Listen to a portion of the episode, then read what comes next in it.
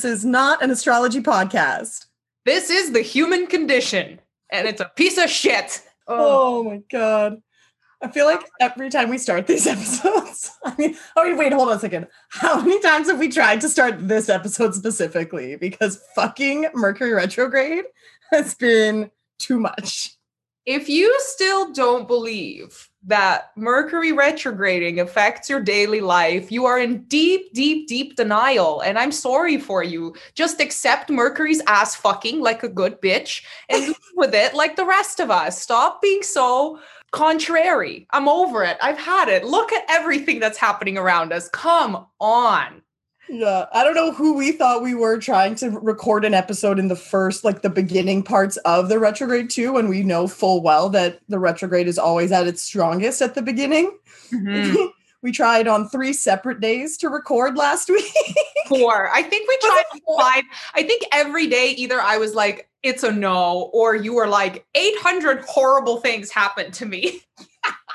okay, I have to tell the story of what happened on the first day we were supposed to record because that was a shit show of a day for me. It, it's gonna be like um like a, that Christmas song on the first day of recording. Samantha said to me. okay, okay, so so I've been staying at Scorpio Man's house, and uh, his his front door is kind of fucked up, and it takes like a very specific way to open it. I don't have a ton of patience for most things, so if I can't get it on the first couple tries, I'm just like, oh, that's it. It's over. I can't open the door, whatever. On Monday of last week, he had to work. So I was at the house and uh, went to take Phoebe out for a walk. And we always take Phoebe's collar off at night. And on a pretty regular basis, I always forget that we do that.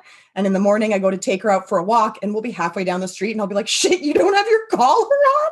Because, like, I don't have to. Phoebe's really good at walking, so I don't have to um, put her on a leash right mm-hmm. away. Um, it's really only in like specific situations, crossing the street, if there's a bunch of dogs around. I'll put her on her leash. But otherwise, like I can just walk down the street with her and she just follows beside me.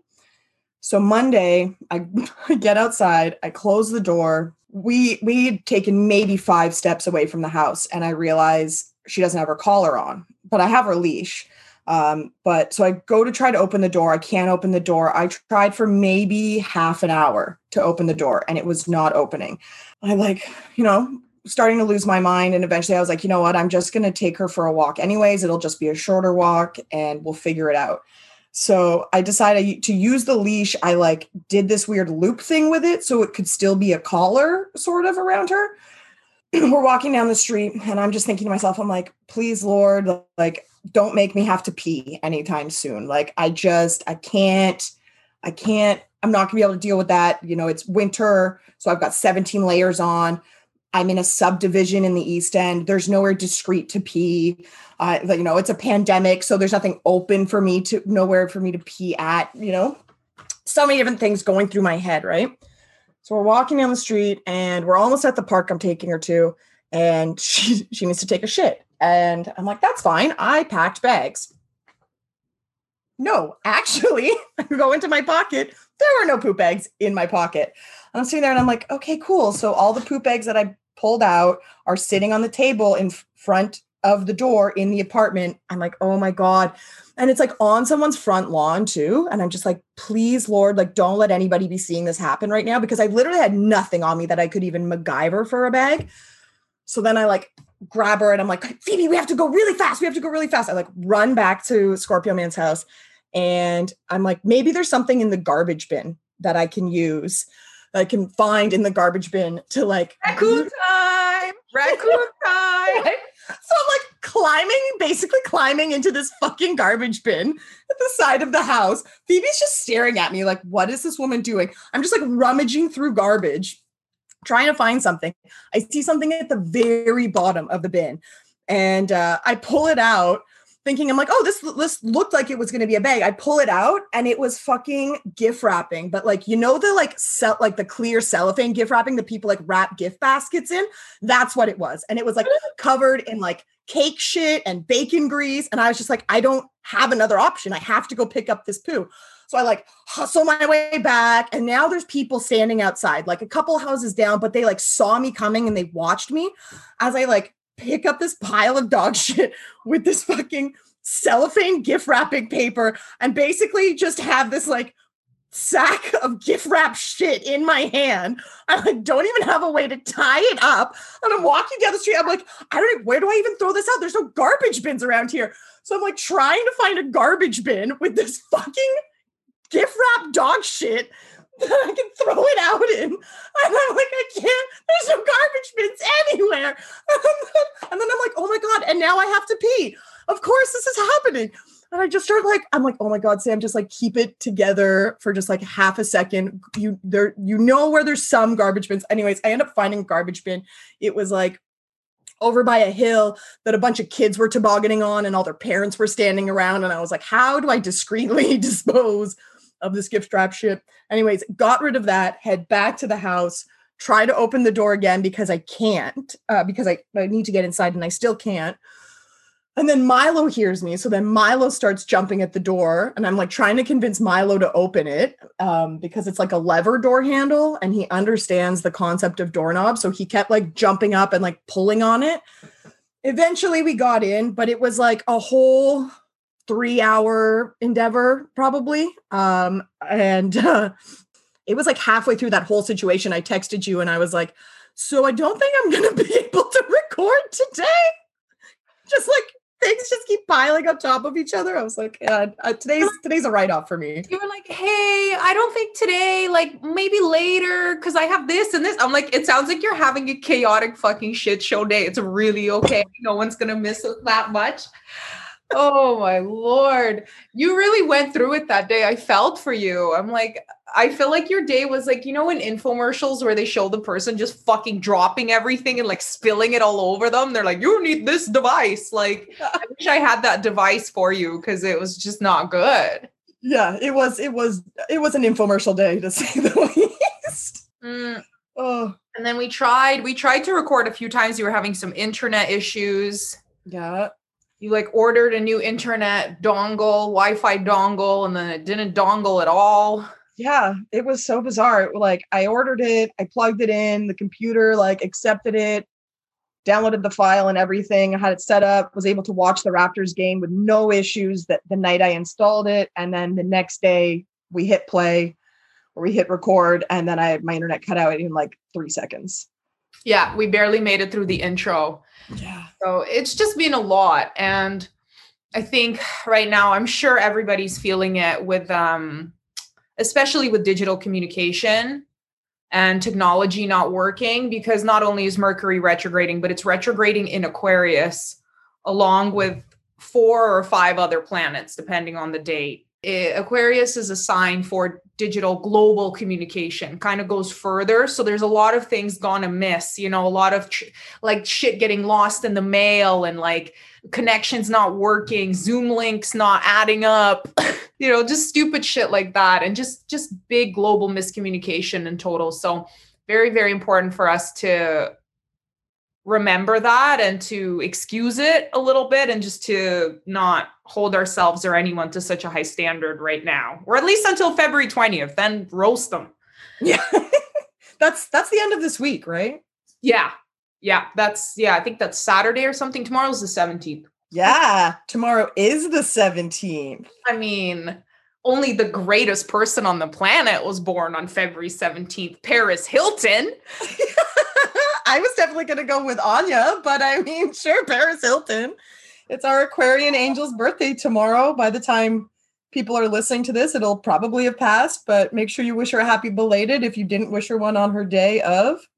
Thank you. I'm going to try to have the episode up by tomorrow because I have nothing else to do. Well, nothing else I want to do.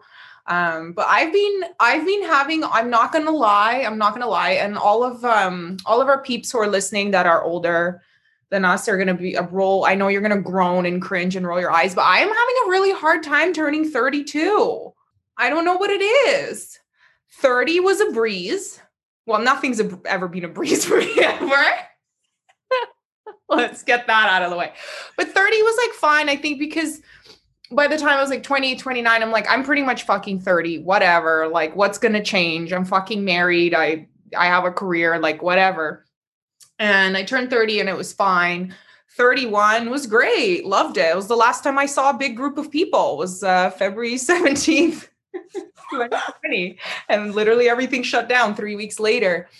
So this year, I, I don't think it's because I'm in isolation or anything like that, but it's I'm like, holy fuck. Like I was just saying to my husband, I'm like, 20 year old me meeting a 32 year old, I'd be like, oh my God, you're an adult. and I'm so not in so many ways, but then I'm like aging and shit at the same time. So I'm like, I have the maturity of a fucking 17 year old, but the crow's feet of like a 32 year old. It's just, it's just not good. I, I'm not having a good time. I'm not excited. I'm not gonna lie to you guys. I feel you. I can I feel like I can understand that because like I see I see like where your thought process is going. Like you know 30 and 31 it's like still very fresh into your 30s once you're 32 you're like no i'm fully in my 30s and like now i'm supposed to be an adult and have all these things figured out. Yeah. There's like a different kind of pressure that gets put on you once you get deeper into your life right? And i'm sure that you know our listeners who are older than us are definitely rolling their eyes. Are like bitch we don't have shit figured out either and we're in our 40s and our 50s and our 60s whatever it is. But for sure i could see how 32 would be like a really weird i even had had that thought the other day like not in a bad way but i was like counting and i was like holy shit you're turning 32 and i was like whoa 32 i've got a couple girlfriends who were turning 32 this year. And i'm like oh shit yeah that's like it's like a whole adult age or something right? Like exactly what you said like if i met somebody in my early 20s who was 32 i would have been like yo you like probably, you know, have your full license and drive a car and stuff, right? Can't relate. Can't, Can't relate. cannot relate.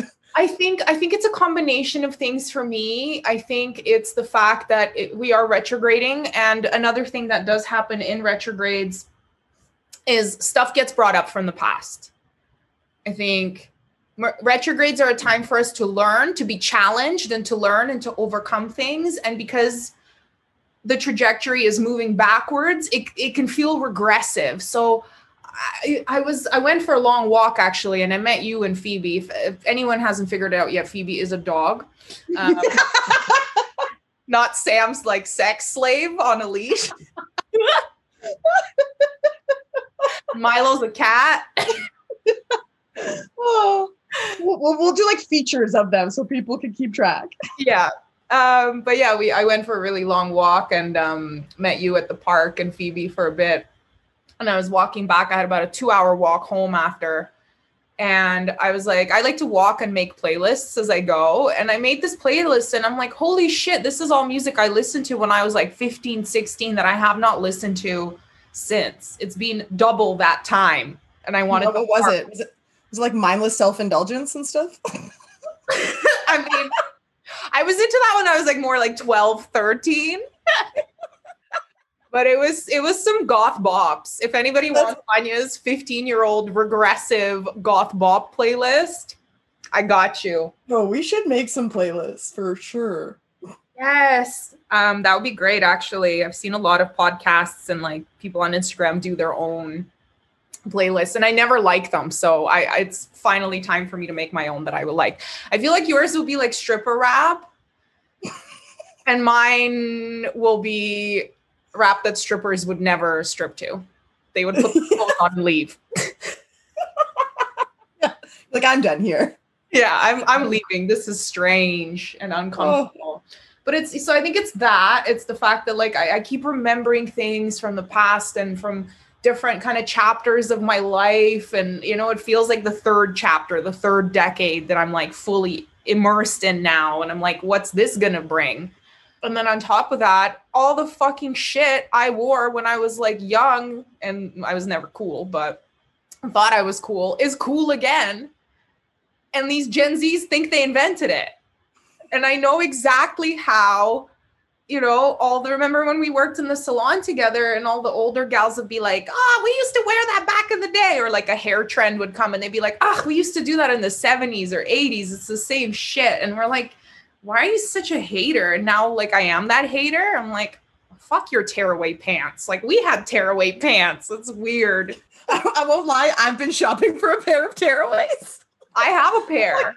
I was wearing it yesterday. I mean, it, look, it's great. I'm happy to embrace that fashion all over again. Yeah, I'm me too. down. I, I never fully left it. So it's not going to be hard for me. I keep reading that the cry laughing emoji is done. I heard that too. Millennials have killed it. Apparently, that's over. Yeah, it's like Side people. parts. Side. Yeah, I heard side parts. What the hell? So everyone has to part their hair in the middle. What about a zigzag part? Let's bring it back. bet- I bet you they're gonna bring back the zigzag part for Ugh. sure. it should have never left. I mean, it's But so here's the one thing that I've been like really appreciating of like people clapping back at the side part thing is like a bunch of people and like n- you know some of us have fucking widow's peaks and cowlicks, bitch. like we, we need the side part. I was like, amen. yeah. I'm like I look like Dwight Schrute with a middle part, so no, it's not going to happen. I want to be cute, not Schrute.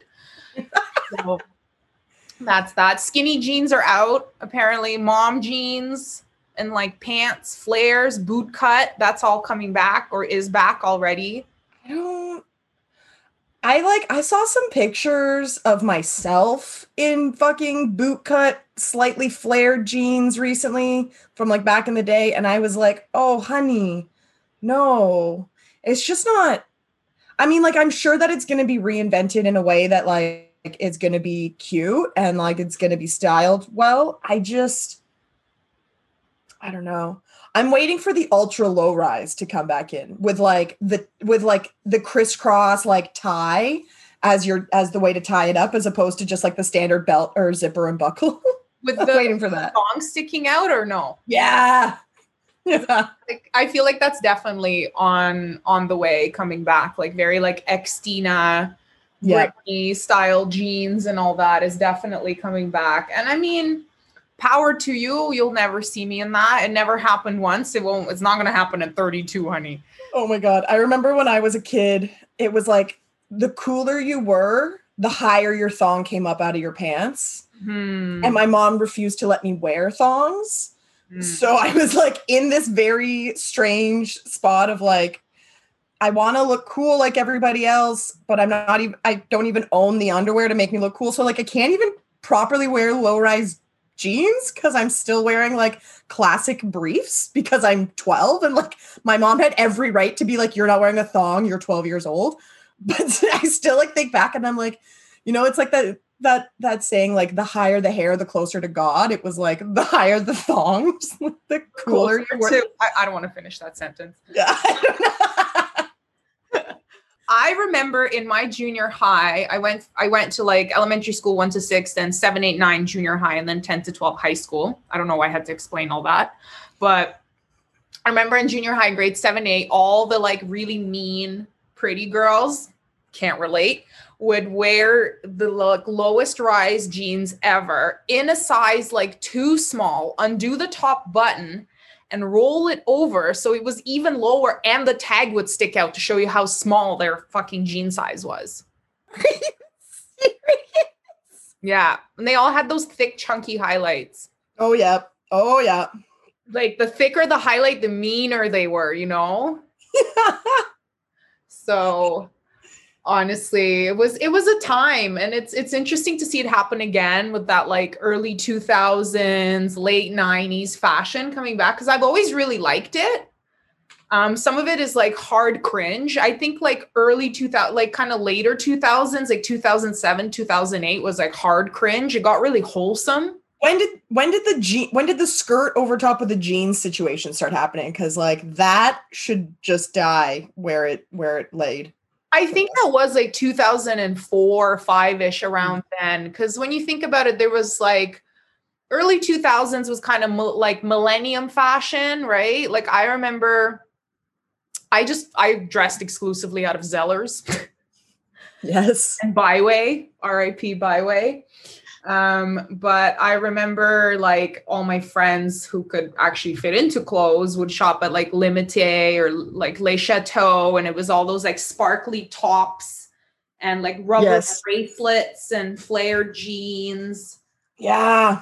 And then I remember reading about this actually, but apparently in like kind of 2005, 2006, 7, fashion got really kind of wholesome because so many celebrities ha- went to like rehab and had DUIs. They had to clean up their image. So then everyone was like dressing like they were wearing the thick headband and pearls. Ashley Tisdale, it was like her moment to shine. Yeah, I remember her. So yeah, this is what I mean by being regressing because this is the shit I've been thinking about. Like what was cool, what wasn't cool. I was literally just thinking about like where I used to or where my friends and I used to shop the other day. Uh, somebody like somebody shared a video that I ended up sharing myself where it was like a, a girl getting ready for her grade eight dance and she like flat irons just the front pieces of her hair, leaves the entire back of her head, doesn't flat iron it at all, wears an extra long tank top and then she puts over like a v-neck t-shirt and she makes sure that like the tank top comes really low underneath the v-neck and like you could see it through and I was dying because I remember so many times as a kid going to the Oshawa Center with my girlfriends, and we would go to Urban Behavior and La Senza Girl and all of these stores that don't exist anymore. And they would buy all of these like really cute outfits, but like, you know, kind of risque for our age group. And my ass would be at McDonald's. And then it would be at Yogen Früz. And then with whatever money I had left over, I went to the bulk barn to get candy to go home with. Like that was it. I and I was always like, why can't I dress as cute as my friends? And my friends would be like, because you spend all your money on food at the mall. And I was like, oh yeah. Actually, I'm not gonna stop. Every time I've gone to the mall with you, you're just at the food court, nothing's changed. I think I think many years ago, I was trying to find a dress for our old salon's Christmas party, and you and another lovely friend of us who listens to this podcast was that Jess that came with us, and I just remember you were like, "Yo, I'm going to the food court."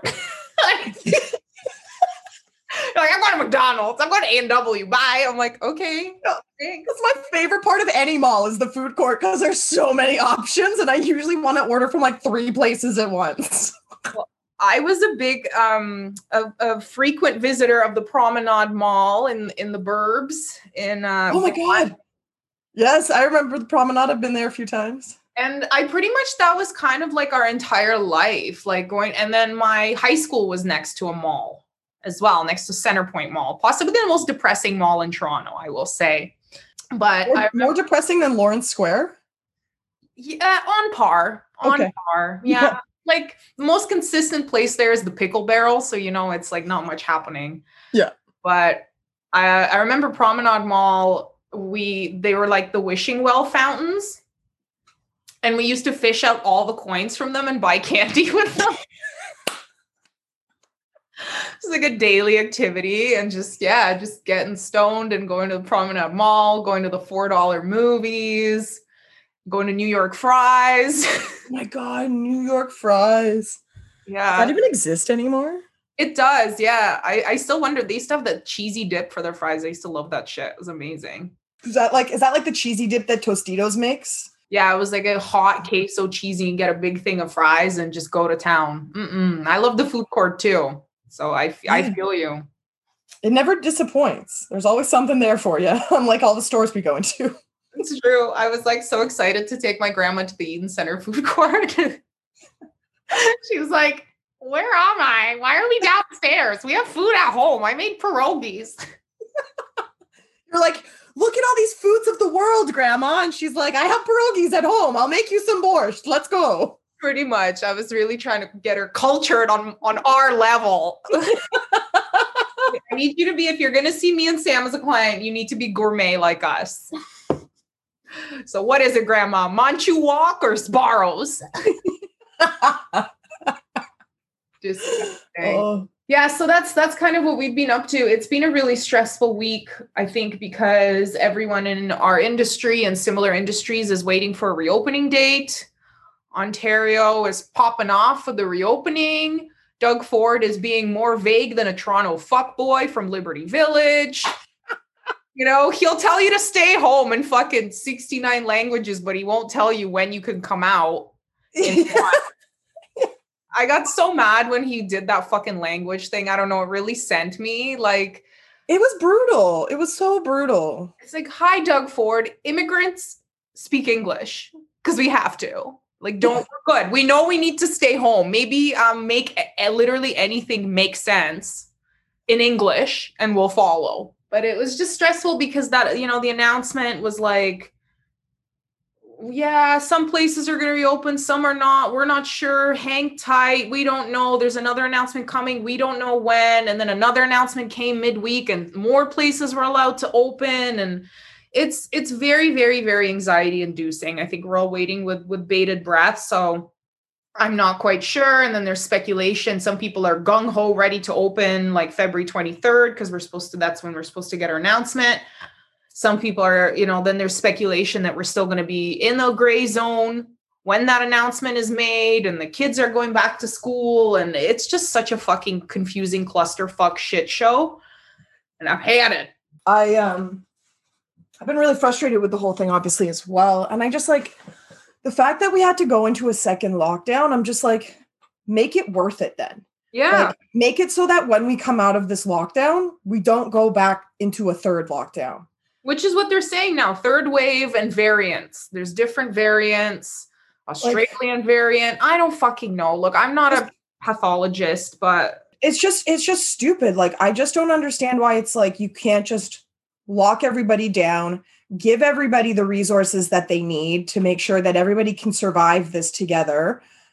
And and then everybody will follow the rules. And like also but like also like politicians and rich ass motherfuckers also need to follow the rules because it's like it's become so blatantly obvious that the rules only apply to like middle and lower class people and that if you have the money like like for instance look at that couple from BC that took a private jet to the, the remote community in the Yukon to get vaccinated and they pretended like they worked at like a cafe or something and uh-huh. took vaccines from people who are who actually need it. They were taking it from a, a native community there right? And then it's like you look at what the you look at what the the fine was is it was like a maximum fine of $750 and possibly up to six months of jail time or something. And it was like this guy's a billionaire. $750 is like a it's like a drop in the pond. It's like a penny to this guy. Like that he, he wouldn't even notice that. He pay it three times over to make sure he doesn't he, like his lawyers will make sure he'll never go to jail. And it's just it's just so incredibly maddening or like telling people not to go to their cottages but doug ford's up there all the time at his own cottage right? And i'm just like it, eh, people are losing their minds because the people who are telling us that we need to follow the rules aren't following the rules themselves. Yeah. and and so people are like well why why do we have to do this and lose our minds and you don't have to do this? Like it just it's like that whole make it make sense thing right? Like it's just yeah well, you know, I think the quote that comes to mind is if nothing's sacred, nothing is worth saving. Right? Like if there's no importance placed on anything, no one's leading by example, then nobody gives a shit and they just do whatever you want and then you have chaos and you can't control the situation. Yeah. People are going to people aren't going to see the merit of staying home when they see the people telling them to stay home going out people aren't going to listen and not go see their family when they're told that they can now go to a store at a 25% capacity to reopen the economy, people are going to say, I don't give a fuck about the economy anymore. I want to hug my mother for the yeah. first time this year. And it doesn't make sense to them because we're trying to we're trying to include the economy we're trying to they're kind of trying to make everything work and nothing's working you know it's like jack of all trades master of none like a finger in every pot it doesn't work because nothing is structured there's just oh we'll give you a little bit of money mm, don't give them money we'll reopen this but don't reopen that and then and that's why it doesn't make sense so if you're feeling really frustrated and nothing makes sense it's because it doesn't you know it's because it's unprecedented I, I hate that word i'm sick of hearing it but you, people are like, well, why is Manitoba reopening this and Ontario's not opening this? Well, who's funding Ontario? Who's funding Manitoba? Who's funding BC? Right? You just you got to follow the coin and I think we're reaching a point now where everyone's just had it. Everyone's like, everything is bullshit. Yeah. Like, like what are we supposed to believe? Because everything's contradicting each other. Yeah. And, and you, you like, to go on a on a bigger scale and everything feels like bullshit, you know, with with Wall Street, with ha- what happened with the stock GameStop. GameStop. Yeah, like that was fucking crazy. I think just things like that are going to keep happening because I'm going to sound cuckoo here, but the veil is getting pulled back. Like I think for a very, very long time, for everybody, the map became the territory. Everything became about the placeholder for the thing and not the thing. And now we keep having these rude awakenings over and over again to understand that, like, fuck the economy. What about human lives? You know, why do these rules apply to some people and not others? Why this is just an arbitrary game of numbers. You know, people are going to roast astrology, but they're really going to believe in the fucking stock market and think that it's fair. So I think with right now we've got five planets in Aquarius. At one point we had six. I don't know if a seventh one is going to join. We had a, the new moon in Aquarius, the latest new moon, um, just a few days ago. So this is a time for Aquarius is ruled by Uranus, which is the planet of revolution. That's it. And if you look at um, astrologically at everything else going on there's a lot of squares happening between different planets. Venus squaring mars um, i believe venus squared pluto a while ago. And a square is a 90 degree angle when planets are 90 degrees away from each other. So the energy between them is not harmonious. It's challenging so everything is challenging something else and we're supposed to grow from that and and and kind of use that as a push to I mean, no matter how much you believe in it, you've got to be feeling it in some way. This is just a pattern system that works for my brain. Mine too. And Sam's brain, you know, you you might use something else to understand that on a on a macro or microscopic level. But at the end of the day, a lot of big changes are coming because everybody's getting fed up. I think a lot of people I know are ending their changing their careers ending their relationships moving like everybody's moving. People are people moving out of the city people realizing that what they've been doing for a long time might not serve them anymore. And that's mm-hmm. okay. It's just it's a time of growth but growth is so painful. So there's a collective pain in the air too. I can feel it when i talk to anybody. I'm like you're hurting bud. Like you know, I'll just say it to people. I'm like, you're having a tough time. They're like, ah, yeah, I am. Yeah. I um I actually I came across an article the other day that was on the Telegraph. Um, and like most news websites, you have to pay for a subscription to read their articles.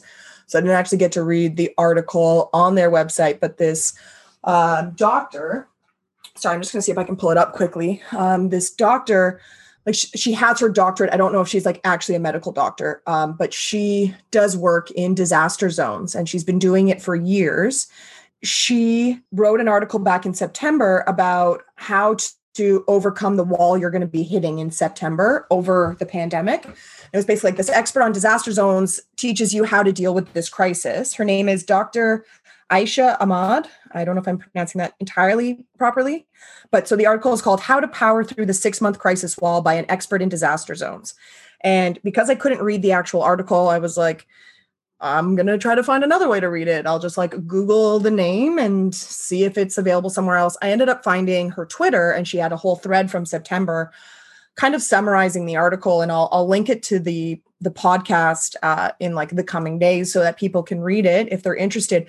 But it was just really interesting to see how she was basically just like, it's that same bullshit with the unprecedented word, but like we're living in a situation that our bodies aren't accustomed to, that, you know, they're not designed to be able to handle. And so you need to learn how to be gentle with yourself and take the rest you need in order to be able to power through because it does get better and it's it's all about kind of you know remembering that there is going to be another side to this and having hope and and continuing to hold on to that um because i mean at the end of the day that sometimes it just feels like that's all we have right? Like all we have is just each other and the hope that one day this will just all be in the past. Yeah. Um and it's so important to just like try to keep that in your mind when everything else starts weighing on you too, right? Yeah, I always try to do this exercise and I always bug my friends with it as well. I'm sure I drive people fucking crazy saying this, but I'm like, zoom out. Like it's so important to see things on a just a little bit of a bigger scale. Like zoom out 5 more years. You know what I mean? Like yeah. when, when you're having a shitty week, you zoom out to five years. You're having a shitty year, you zoom out to a decade. Having a shit decade, zoom out to a lifetime. And you can keep going. You know, again, I'm going to sound like a fucking hippy dippy here, but I remember when I took ayahuasca. Hey, yo. One of the times I took ayahuasca, and I was having this really sad experience um, thinking about we actually we drove by a factory farm on the way to the uh, place where we took we did the ayahuasca ceremony. For anyone doesn't know, it's a it's a really powerful psychedelic healing medicine from Peru, and so it's like a religious ceremony, and it's meant to be healing and purging. And anyways, I was just having a really hard time with the imagery of driving by this factory farm and it was making me so sad. And and my my brain was like we need to find a way to cope with this right now because it's the only thing on your mind right now. How are we going to do it? And I, I started to zoom out on on on thinking about lifetimes on the scheme of like a tree you know what I mean? Like one human lifetime to a tree, or one animal lifetime, or one karmic cycle. Like it, there's always, it's ever expanding. The universe is ever expanding. So no matter how long anything feels, it can be longer. There's always longer and further. And like, uh, you know, it's a head fucky concept, but it's the only thing that gets me through sometimes. I'll be honest, to just keep thinking, okay, 20 years. Okay, even after I'm dead, what about that tree? What about that river? What about that mountain? What about the cosmos? And just keep going. I can keep going forever. because life or the world, like the existence just keeps going forever, right? Yeah. Well, there was um I was watching a YouTube video about this woman. Oof, I can't remember her name or anything. She was a CEO of a tech company, very successful, very wealthy and she ended up dying under very mysterious circumstances driving out in her car and just dying. I believe this was in california. She was in perfect health. Um, and the last words that came out of her was a phone call to her parent where she said how did she phrase it? She was like it's basically she saw the matrix. She was like it's all a simulation. She was like it's all a simulation. Nothing is real. I've seen it. I can feel it. I'll link it too because this is nuts. Oh, yeah. So yeah, I want to watch the shit out of that. yeah, so there is quite mysterious. I mean, some people were like, maybe she had underlying psychosis, but she was working with some VR companies and stuff like that. Um, so I've been thinking about simulations a lot. I mean, I already do, but you know, just a bit more and just kind of get if you're having a lot of really intense thoughts right now that are like extraterrestrial, ultra terrestrial, like hardcore existential, that's the Aquarius energy actually affecting you right now. So, you know what? You should just feel lucky that that's not you all the time because that's literally my brain 24 7 having lots of Aquarius placements, I'm just I can go so meta and so out of it. Um you relate a lot to that guy from the History Channel with the crazy hair who's just always like aliens. Oh, I love that guy. Yeah. yeah. I can't remember his name is very something very Greek. I can't remember his name, but um yeah, our, our lost alien episode that we will release one day. Some, some quotes from him. But yeah, so if you're thinking about weird shit like aliens and simulations and underground colonies, Mothman. It's totally fine. It's just the Aquarius life. And if you want to ghost people constantly, very, very appropriate for this time. I've been actually thinking a lot about space recently as well. I mean, like, partially it's because I'm watching Ancient Aliens on Netflix, but the other part is that um, the United Arab Emirates China, and the States have all sent rovers to Mars recently, like all within this month. There's like a, a two week window that happens once every couple of years where I guess like it's the closest Mars is to Earth. So that's when things get sent. And the United Arab Emirates and China have both released pictures and videos of Mars um, from their rovers that they sent. And so I've just kind of been like, watching that sort of stuff, you know, smoking a little weed, putting on some space shit on the TV. Uh, oh, it's been great. That's awesome. Oh, I'm back on the weed, by the way. Oh, thank God. I'm just kidding. It's getting so fucking weird sober. It was too much. It was too much. Like, I think a lot of people assume that I'm into astrology and shit like this because I smoke weed, but the weed actually helps me be more rational. It just slows everything down. So I went from being like, you know, Anya on like medium speed to like Anya at hyper speed. I mean, I got to a point where I just wasn't sleeping, I wasn't eating, I was like fucking reading, like writing notes and reading all these books. And I had like three tarot decks going that I was cross referencing. And I was like, maybe I'll make my own tarot deck because none of these like have this symbol, like just fucking crazy shit. Like, texting my friends and be like, by the way, this transit and this transit is going to happen. This is probably your deepest childhood trauma because of where Chiron is on your chart. They're just like, can you, like, how are you? Where the fuck have you been? just texting people out of the blue about their childhood trauma. Yeah, just just fucking full on, you know, just no no holds barred. So my husband was like, he's like, I don't know how to say this, but he's like, I think you need to smoke weed.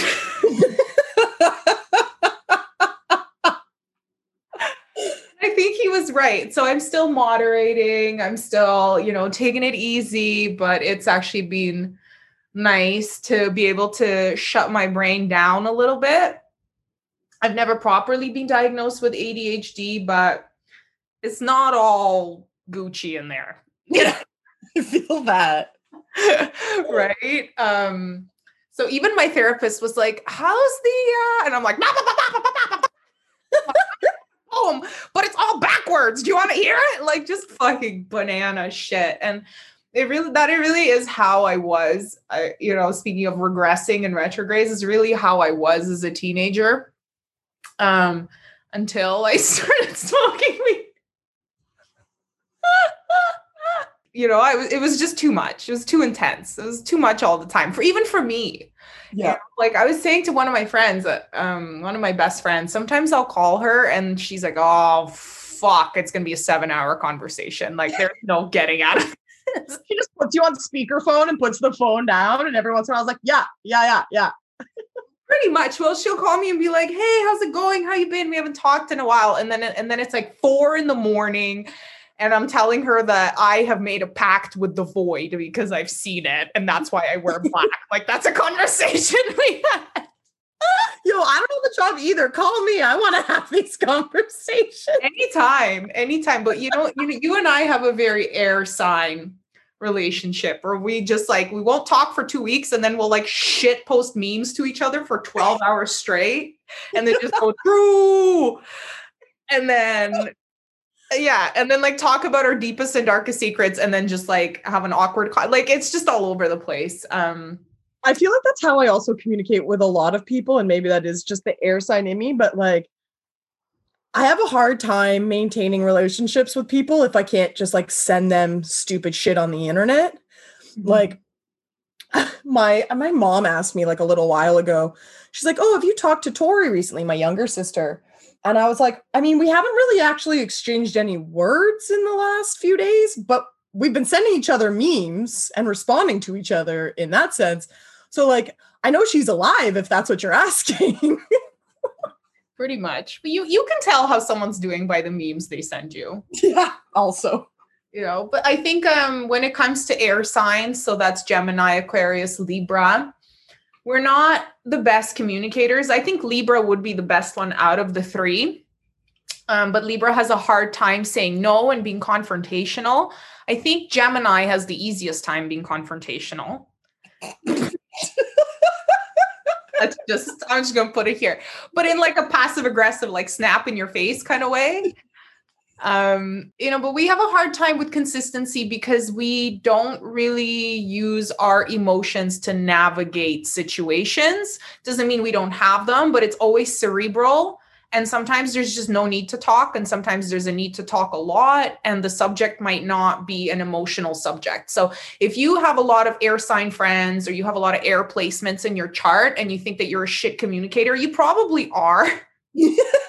okay. It's okay to acknowledge that and to try to work through it um, because a lot of people don't understand that you know i think a lot of people just expect you to completely respond like to, to match their energy and if they're a very chatty sign if they're a very expressive sign you know uh, my husband's a leo perfect example and he's like can you talk? I'm like no not today. Like it's not gonna happen. Or i'm like if we are gonna talk it's not gonna be about what you want me to talk to you about. It's gonna be what i want to fucking talk about which is aliens. So let's go. Let's rumble. I don't even know where i was going with this but basically yeah it's it's hard for it's hard for air signs to remain consistent sometimes. I mean i don't want to call myself inconsistent. I prefer ephemeral it's a nice way of putting it. Right? So that's what it is. That's what it is. I'm just going with it. I'm starting to really accept that about myself and my aquarian nature is that it's not always it's there's range. There's range honey. I just I'm all over the place, and I'm like that's how I describe it because I'm all over the place, which is fine. Which yeah. is fine. I think this is where understanding um, astrological archetypes really helps with seeing people's strengths and shortcomings in terms of how they communicate. And this is where you can go really deep into someone's chart and be like, where is their Mars? Where is their Venus? And how does that reflect how they act, how they love, depending what the, the, the meaning of the celestial body is? Like it took me a really long time to figure out that one of my placements is uh, Venus in Aquarius. And it just it just means that you're shit at communicating to people that you love basically. I mean, it's always a much more kind of cerebral, like word playing, weird fucking send each other articles and music as opposed to me like, I really like you. These are my feelings. So works really well. And because my husband's Venus is in Cancer, he's the most patient, understanding person ever. But other people that I've dated, they were just like, what the fuck? Are you dead inside? And like, I am, but also my mm. Venus is in Aquarius. so that's why, bitch. Get over it. Anyway, this episode, no script. Is there ever script? There's always like some bullet points, but you know, our last episode was really heavy. We really appreciate everybody listening to our hatred for Bell Let's Talk and joining in and sharing. We've had a lot of people share the episode and um, share some feedback as well, which is uh, very appreciated. Yeah, I, I we yeah we got a lot of very kind messages and that was very appreciated because i know episode two we called vulnerability hangover but lord the vulnerability hangover i had after that episode i was like i'm just gonna hide for a few days maybe a week and uh, yeah i'll just hope for the best. And then people started messaging me and being like yo that was actually really good. And i was like oh shit okay cool sweet all right maybe i don't need to hide for a full week it was hard. I think because in our trigger warning, we obviously mentioned that we it's not something we want casually brought up some of the traumatic things that we shared personally about ourselves. So I think everyone was really quiet and cautious to start the conversation with us, but at the same time we needed to hear some kind of feedback also to understand how it was perceived and your girl does not like being perceived. So do not perceive me don't don't fucking do it. I'll be so mad if you perceive me ill. But so we were just like what like how are people i listened to it like three times and i'm like oh how could people misconstrue this? And how could people misunderstand this? And how could people use this against me? You know but right. luckily no one said a single bad thing and everyone was really supportive and appreciative which is great because we have that means we have a great community here you know where we'll just be more comfortable talking about mental health and our mental health experiences going forward like we don't already but buckle up. Trauma queens in the house. You guys didn't tell us to shut the fuck up so we're going to keep going. Yep basically that's um that's the way it goes. So we just kind of wanted to get this episode in to give you guys a bit of relief a little chit chat um and just catch up between the two of us see what the fuck is going on. Um, and if you're feeling kind of weird, to remind you that it's totally fine. It's just the entire cosmos fucking with you and giving it to you, as always. Yeah, yeah. What the fuck else is going on, Sam? What have you been up to? Any any pop culture for me? Screech is dead. Also, right? What? I mean that that was. I'm I'm like relieved for him that it was so quick in a sense, right? Like getting diagnosed with stage four cancer and then being gone within a few weeks of that. Like most people can't really ask for a swifter way to for it to end. But yeah, my condolences to his his family and his loved ones. Um I was obsessed with Saved by the Bell as a teenager. It was like Yeah, I was so into it. I don't know why it was so wholesome. I didn't I didn't really get into Saved by the Bell, but you know what? I was a big like family channel, like Disney kid. Like I was like very like Lizzie McGuire, which I Mm. guess is like, I mean, at the time that Saved by the Bell was on air, I don't even know what, what I was watching, like Sailor Moon and like, it was always it was always on when I came home for lunch, I think. So I'd always watch it and eat my lunch at home because my school was pretty close. I was into it. It was like a very consistent thing in my life. So I was yeah, I'm sad for Screech. R.I.P. Screech. right? Yeah. He had some rowdy times in his life, but who hasn't? We all have a little screech in us. yeah. None of us are angels. Um, what's something that happened recently? Machine Gun Kelly and Megan Fox. I don't know if you know who either of those people are. I do. oh, I really do. they've been dating since July. MGK recently came out with like a photo, I guess, or something as like I don't know if this was like a Valentine's thing, but he now wears a vial with her blood in it around his neck, like very like Billy Bob Thornton, Angelina Jolie style. For him, was like also obnoxious. Like the I was just like, I'm uh, cool, I get it. You two are very hot and you're in love, and that's great, but like just be chill about it. Like, why can't you just be chill about it? Why do you need to put these vomit inducing poems on your Instagram? Do you want to wear vials of each other's blood? Yeah, I'm down. Yeah. Is that is that COVID safe? Do you think that follows protocol? We'll figure it out. We'll find a way. If anyone, if any of our nurse friends can figure out a way to extract our blood and exchange it. Um, In a way that I won't pass out. yeah, true, true. Yeah, do it by tattooing Sam, please. I've I've fainted from tattooing as well. Oh, good. Yeah. It's good to be see consistent. And they say Geminis are not lies. Yeah. the moment that a needle's involved. Oh my god. Well, what else is being happening with pop culture? The the Free Britney, uh, Framing Britney documentary came out. I haven't finished it yet, but it's Oh no. I uh, I I watched it. I actually I panicked I remember the first night that I saw that it was out, it was available to be watched on YouTube. And then like the next day I went to watch it and it had been taken down from YouTube and there was a link that it was up and working on Reddit. And then I was like, okay, I don't have time to watch it today. The next day after that, went to watch it on that Reddit link and that was taken down. And so by the time I finally found it, I was like, I'm sitting down right now and watching this because I don't know if I'll find another working link after this. Yeah, I don't know how far you got, so I'll let you talk about it. I haven't seen a lot of it um, just because I keep getting distracted by thinking about simulation. But but I've seen a lot of like deep dives on her conservatorship and all the stuff going on. So I I have a pretty general idea of what's going on, and it's it's really quite sad. I know I think Netflix are doing something about it as well. So hmm. I don't know. I mean, they're like, oh, we might as well bring awareness and exploit. Yeah, exactly, right? exploited enough. Yeah. and so it's quite a sad thing but I, i'm glad it's in um it's in the in the public verse because i feel like it was a very niche thing that was happening for a while Yeah. Yeah. I felt like every when I, there were only like a few people that I would bring up like the free Britney thing to, and they would actually respond having no like knowing what I was talking about. Most people would be like, Oh yeah, yeah, I haven't seen Britney in a while. Yeah. Anyway, she burned down her gym that one time, remember? And I'm like, ah yeah, I know. yeah you know and it's something that i think we had to collectively learn with britney uh, because even i would make kind of jokes about her breakdown and her mental health. As a mentally ill person who's experienced someone very close to them go through the same thing because it was so publicly trivialized. Like it was just like you you'd go to a store and there'd be a mug that would say like oh if britney survived 2007 you can survive today on like a wine glass or whatever you know? Like everyone had t-shirts with her shaved head and i think with celebrities we just we think just because somebody has money they don't deserve a single ounce of empathy right.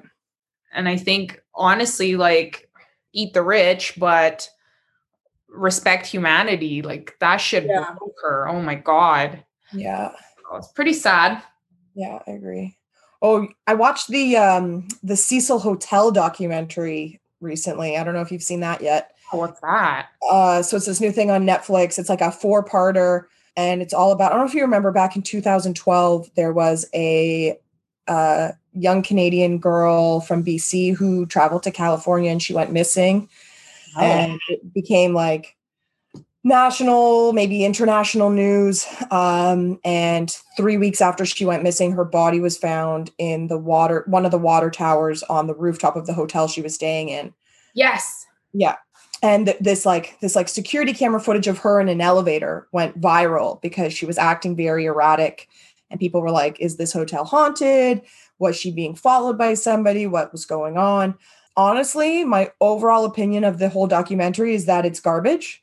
Um the there's so e- there's four episodes. The first 3 episodes one of the detectives that was on the case got a, a little bit of time talk screen time talking about the case the manager of the hotel at the time she got a little bit of screen time talking about the case.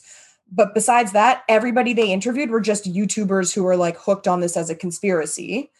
And all they did was just interview these youtubers who had just like devoted their lives to just like watching and rewatching this security camera footage of her in the elevator. Some of these people even like went so far as to like go to the hotel and like explore it as if they were the detectives and it was really sad because the, a bunch of uh, all these youtubers they actually ended up um, targeting this this metalhead from mexico and blasted him as the murderer of elisa lam ruined his life he hasn't written a song played any music since that since this incident happened and he it, it, like that was like an actual witch hunt that happened to him and and it was all because he had posted a video of him at the Cecil Hotel.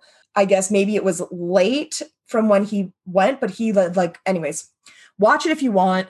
It's the the last episode is really good because they talk about mental health. They talk to actual experts and people who are involved in the case a lot. Um, but it's also a really good episode because it talks about you know this mob mentality that happens on the internet and how people can destroy people's lives with no proof of anything and so ah. that was really powerful but overall the hotel cecil thing was a bunch of garbage. Okay so i'll skip it. The thing everyone wants to be a fucking expert in everything because we all have the internet right? We all have so many tools at our fingertips. And it's great to be well versed in everything and be able to be independent but I think we need to remember that we're not fucking detectives. You know, we can't play Nancy Drew and ruin people's fucking lives. And it happens all the time. It was like um, with that serial podcast, you know, it kind of changed everything. Um, listen to it. It was like, like of it, but it was like the first podcast to really break the public. And it was about one specific case about a murder in Baltimore that a young man was convicted for, where allegedly he murdered his high school girlfriend. However, nothing was really adding up. So it was them revisiting the case. It was done by like um, This American Life. So it was quite a high budget podcast.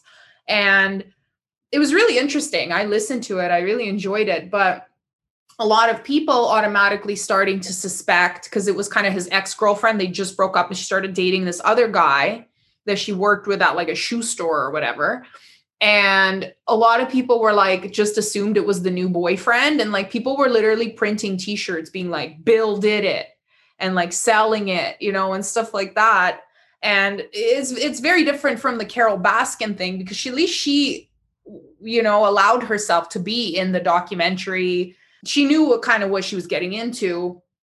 But with this it would they just talked about this guy. He was never interviewed or anything on the podcast. And literally everybody was like he did it he did it he did it. Free um adnan who was the guy who was convicted. And they were like free adnan it was this guy instead. So there was t-shirts there was campaigns. And it's like imagine being that guy. It's yeah. been like it's been like over 12 years at this point. He's just living his life, doing whatever. He logs in on the internet one day and it literally people you've never met on Twitter are like selling t-shirts saying that you murdered your ex-girlfriend. You know that was found dead in the fucking woods in the park in Baltimore tr- being triggered and being told that you were the murderer. Like I mean maybe he was I don't know I never followed up but it's just yeah it's it's it's such a phenomenon where everybody wants in it's so true. It's so true. And like and like it's like all all people do are like it's not like everybody's guilty of it, but like if you talk if I'm thinking about it from like a political spectrum, like every everybody on the political spectrum is guilty of it at some point, whether it's like Hillary Clinton eats or Anderson Cooper drinks fucking the blood from babies and shit like that, right? And people need to remember that they're not professionals. And yeah. uh, unfortunately with the, the internet anybody has the ability to ruin somebody else's life and and I've seen it firsthand in people I know. They've had their lives absolutely destroyed, or they or people have attempted to absolutely destroy people's lives uh, all through the internet with no proof of anything. And it's like you you can't just you can't just do this to people. Like people have a right to live. I'm you know, like you they have a right to be able to like keep their job what are you trying to drive people to homelessness? Like that we're in a housing a homelessness crisis right now. Why are you trying to put more people in a situation where that's going to happen? I just I think boredom yeah. chaos right? And we're all a little bit bored. A buddy of mine said said the idle hands are the devil's plaything to me once. And i was like that really stuck stuck with me because he was talking about himself. As a teenager he got into a lot of shit. So he he joined a lot of sports teams and things like that. And he was like, I had to. Idle hands are the devil's plaything. And I was like, it's so true. It's yeah. Like I went full insane and evil as a teenager because I had nothing to do. yeah. Like full full fucking evil. Like I was up to some weird fucking shit because there's nothing to do. And I how can I cause a fucking ruckus? And I think we're seeing that on a much bigger scale right now because we're all a bunch of bored teenagers. So you know, I think we all need to remember to take it easy and I think to focus a little bit more internally. If you're if you're doing deep investigations, a great subject, the self. In fact, the best subject is the self. You know, you want to try to find a, a dox other people. Why not do some shadow work? Why not dox yourself for the piece of shit that you are? My god i did so much shadow work during the first lockdown and i like came out of it feeling like a new fucking human being. Yeah i feel like i'm in it now. I feel like i'm i'm coming to terms with some of the things that i got into and did when i was younger that older me is like what the fuck? And now that i'm turning 32 i have to let that person not die but i have to be like okay. Let him go. Let him i'm like i'm done with you. I don't need you anymore. I don't need to yeah. be guarded. I don't need to be this. I just don't need to be this person anymore. So it kind of feels good, but it, it feels sad at the same time because you're losing a part of yourself. It's being replaced with something new. So mm-hmm. I remember as a as a teenager, I always was like, I'm never gonna be like those other adults who just like totally forget about who they were when they were younger and like you know they they're not willing to do the fun things they used to do as a kid and this that whenever and like now that i'm older i'm like it's not so much about not being fun anymore. It's just understanding that like there's so much more going on inside yourself as well as outside of yourself and learning how to live your life to the best possible ability you can while also not hurting others and like having consideration and empathy for others. And so I know in some ways, like my teenage self would be very disappointed in who I am now. And in a lot of ways, I'm like, if I were to met, meet my teenage self now, I'd probably punch her in the face. So I I wouldn't even know what to do. I wouldn't even know what to do with my teenage self because you know, and I felt like that too. It's like I never want to stop being fun. And it's like me having fun back then was like self-medicating. Yeah. And dissociating and just just doing reckless shit because I didn't have the resources to get better and I do now. So yeah. There's the that fun question mark fun gets replaced with something else. Yeah, I can't just do MDMA for the rest of my life. for real, like you can't, you know, and and I had that moment when I was younger where I realized I had to get my shit together and I was quite lucky that it happened early on in my life because I was partying with people significantly older than me and I and I saw these people, you know, in their 30s and they were still doing and I was like, look, I'm allowed to do this shit because I'm young and stupid. Like you have rent, you know, like you you're aging, like your body can't handle this anymore. You know, there's only so many cells that can regenerate this quickly. Like you never want to be the oldest one at the rave, you know? Never. No. I remember I, I uh, a, a, buddy of mine whose house we used to go to all the time, and that was kind of like where we would like get pretty fucked up. And I remember there was one time that like you know everybody dished out their party favors, and he came up to me and he was like, "Don't let my mom know that like we're on anything." And I was like, "That's weird because like your mom's usually pretty chill about this." And he's like, "I don't have any to give to her, so don't tell her that like." Don't tell her it was from me, this, that, whatever. And it was like in that moment where I was like, there's like being a cool mom, and then there's being like a too cool mom. And it was like kind of in that moment, I was like, yeah, sometimes parents need to actually just be strict and be party poopers because like otherwise like shit goes south real fast. Yeah, absolutely. We had a friend who had like a cool mom, you know, that would just let her get let us get away with murder, and we'd always party at her house, and like we almost burnt her whole house down on acid. what? How? Well, we they just moved. They just moved apartments, so they had a bunch of boxes from moving on the balcony, and we were all um, tripping balls on acid. Anyway, we were all going out for cigarettes and joints on the balcony, and I guess someone dropped a butt on the cardboard. We went back inside. I remember we were trying to play Dance Dance Revolution on acid, so you can imagine how well that was going. Anyway, we get a we hear a knock on the door and we're like all freaked out because our mom's not supposed to be home. No, we're not expecting anyone else. So we're like, what the fuck? So we open the door and it's this Asian couple in their 40s, very well dressed, very polite. And they're like, sorry, we couldn't help but notice your entire balcony is engulfed in flames. And we're laughing our asses off. We think this is the funniest thing ever. And so, anyway, they figured out that it was a house full of teenagers on something and they put the fire out for us and the entire balcony was charred black.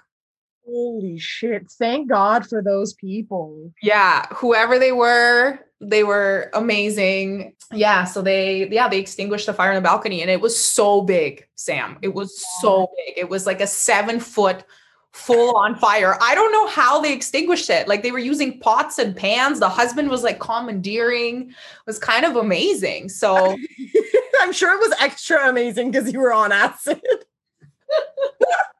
oh my god. But uh yeah, it was it was an experience because after they left, we're like, okay, thanks. Like, no big deal. Like, see you later. And they were like, okay, bye. It was very casual.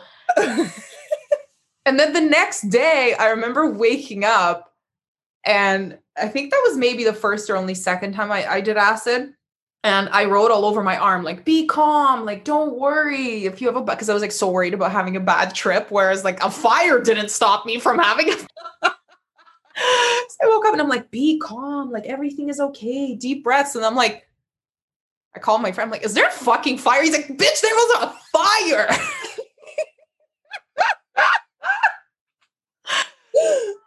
oh my god. And her mom was just like, What did you guys do? We're like, Sorry, we set the balcony on fire. She was like, Oh, okay. idle hands, man. Idle hands. So, exactly. anyway, the range of this episode, yet again. I know, right? just feels all over. This one is to rival episode six. One of my friends was like, "Oh, we, I listened to your uh, one of your episodes. It was really funny." I'm like, "Oh yeah, what what was that one about?" She was like, uh mental illness. I'm like, the bell one? She's like, no, with some other one. like, I was like, was Screech in that one? She's like, yes, the one with mental illness and Screech. She's like the one where you tell people to do speed. I'm like, oh yeah, that classic. Yeah, Nobody for the next episode where we tell everybody to do psychedelics. yes. Um, yeah, that was gonna be this episode, but we we had too much shit to talk. So, um, yeah, I think the next episode we can definitely sit down and talk about that some more. Deep dive, maybe do our Lost Alien episode as well. I have pages of research. I'm ready. I am too. I'm not ready. I'm never ready. I'm always like, let's just start talking and see where this goes. I'm like, I made a Zoom call. Sam's like, I'm just doing some notes on the toilet and I also need to drop this off at my mom's, and my, my dad's coming by, and I have this and I have that, and I'm locked out of the house, and Milo is now a dog, and he was a cat, and yeah, really just uh, we're, we're showing up, so everyone appreciate. It. Anyways, this is long as fuck, for sure. I'm sure it is. I can't tell. I can never tell how long we've been talking for. anyone that gets tired of me talking, imagine fucking being me, honestly. Just have some pity. Don't be upset. Just just have some pity and empathy. Oh, I love it. I love it. Because that's why I'm your friend. This is just this is just outer dialogue. Like the inner dialogue, there's like four. Yeah. This is just, yeah, this is just the easy breezy. Anyways, any last words, Sam, before we wrap this chaotic shit up? I'm I'm I don't have many words these days. It's like you said, like it's all in my head, and then when I go to use the word, use the the words, yeah, it just doesn't translate. That's because Mercury's in retrograde, and we have Exactly. two more days of Aquarius season. Well, until the 18th. We're almost there. And then we're going to go into Pisces season. So get ready to cry. Oh my god. I actually I was going through my old like my archive of Insta stories the other day because I like wanted to repost something from last year. And I saw this, I saw um this thing I had posted last year It was just a meme. It said something like, somebody please get the moon out of Pisces. And I just died of laughter because I'm like, oh God, I can only imagine what kind of feelings I was feeling at the time that I posted that. Yeah. It's going to be it's going to be intense. After a time of change, there's a time of reckoning and grief. So if you're letting go of a lot of painful things during this retrograde and during Aquarius season where a lot of your um cognitive concepts are changing, maybe you're having a, the the spiritual change, dark night of the soul, whatever. I- don't want to say it's going to get better with Pisces season. It's not. But just just let it out and you know be be with the water just fucking cry and let her go and daydream a little bit and just soothe yourself because something something big is going down and we're all going through it so it's all good boo Spring is on the other side of Pisces season. yes that's So the sun is coming back. exactly it's a mutable sign so whoop, it's going to release all that old energy and then we will spring back into it with aries season so yeah. We will see you guys on the next episode. Peace. Peace.